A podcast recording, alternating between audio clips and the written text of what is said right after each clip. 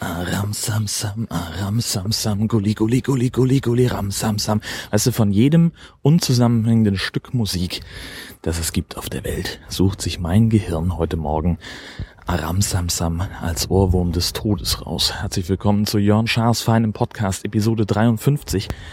Ich bin Jörn Schaar und ihr seid es nicht. Heute mal wieder eine Open-Air-Episode. Einfach aus dem Grund, dass ich keine Zeit habe, mich gemütlich hinzusetzen und Podcast aufzunehmen, weil ich nämlich um 12 in Kiel sein muss, vorher mit dem Hund raus und vorher auch noch mein Mittag und mein Abendessen vorbereiten. Also ich muss auch gleich noch kochen. Und habe ich gedacht, nehme ich euch einfach mal mit nach draußen. Und äh, kriege auch jetzt schon tatsächlich Probleme mit der Atmung. Das ist etwas, wofür ich ja Ingo Potthorst immer sehr bewundere. Der ist ja auch immer unterwegs, wenn er aufzeichnet. Und äh, bei ihm klingt das immer total entspannt. Und bei mir eben nicht. Äh, das liegt offenbar daran, das ist auch geil eigentlich. Ähm, ich habe mal, ich mache ja auch beruflich was mit Sprechen.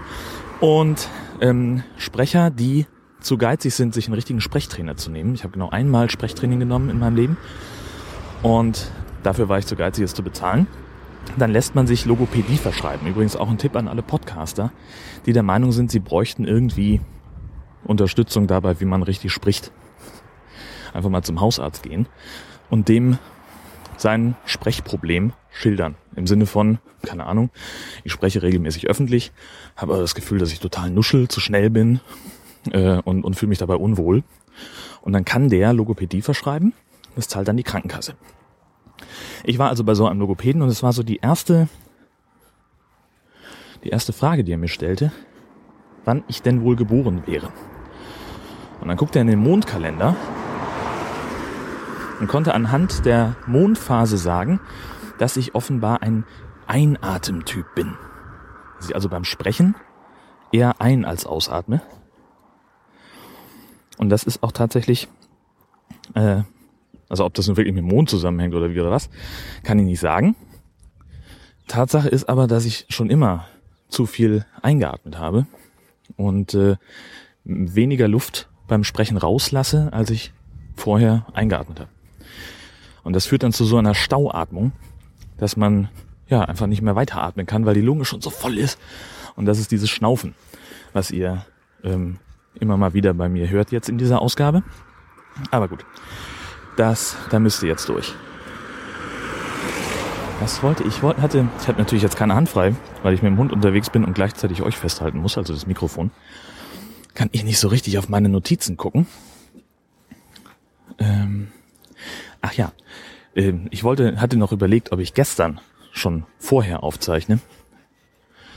Ähm, und das gestern schon veröffentliche. Das ging aber nicht, weil wir einem Freund dabei helfen mussten, seinen Hühnerstall so ein bisschen auf Vordermann zu bringen.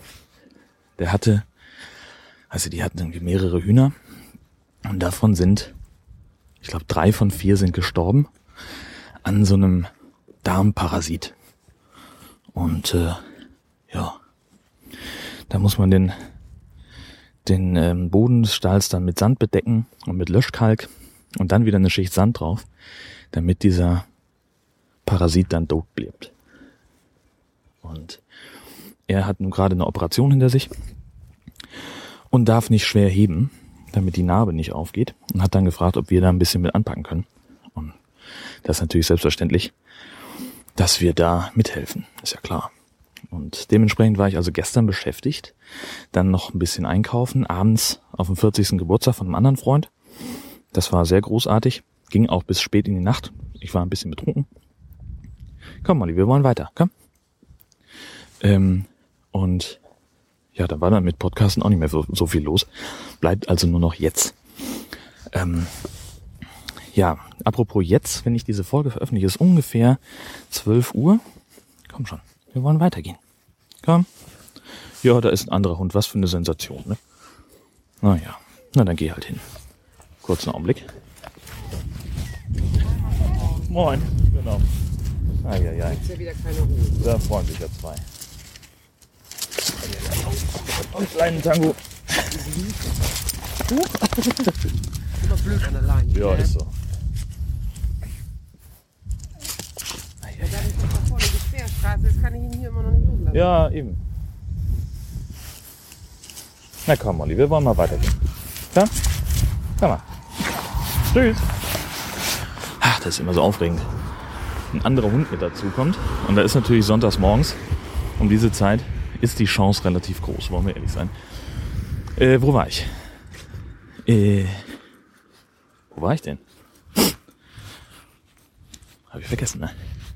Ach so, genau. Wenn das, wenn ich die Folge veröffentliche, ist ungefähr zwölf.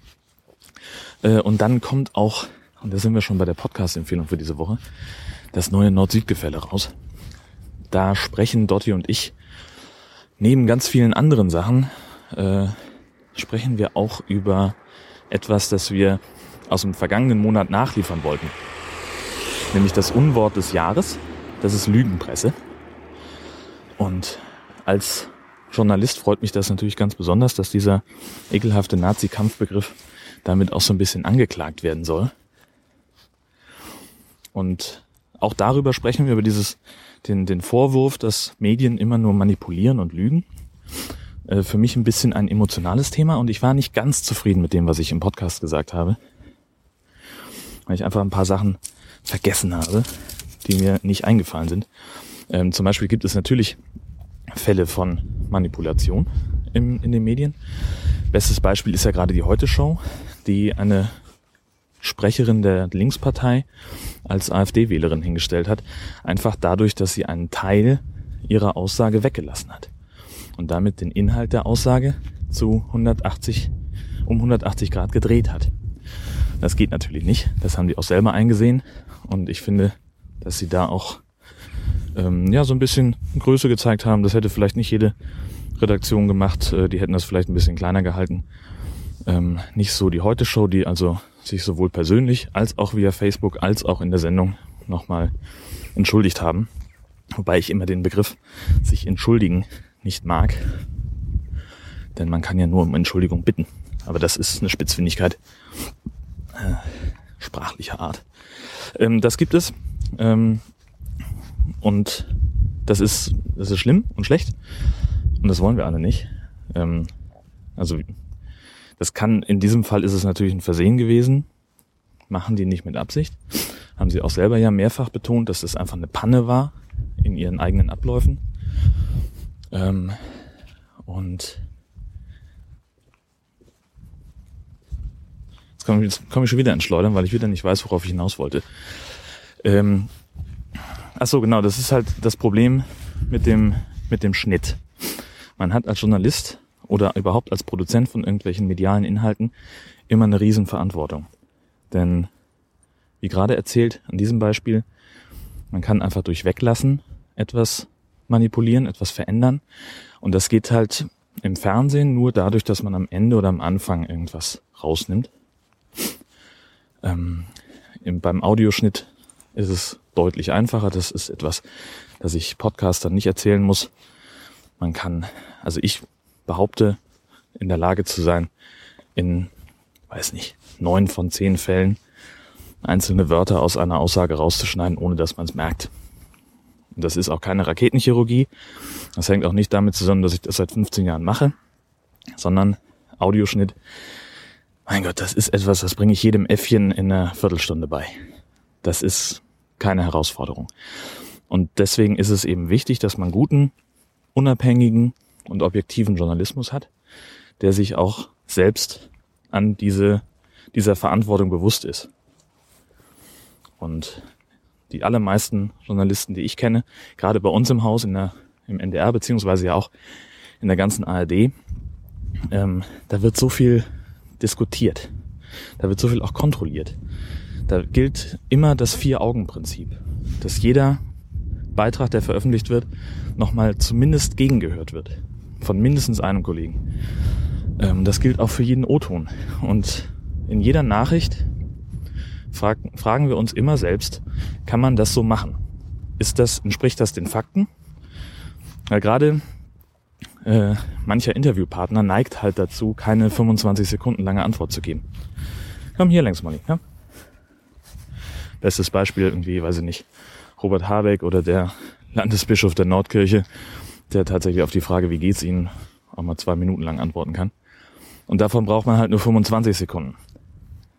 Und dann muss man eben gucken, gibt es eine Stelle, wo er seine Aussage, seine Forderung oder was auch immer genau prägnant auf den Punkt bringt.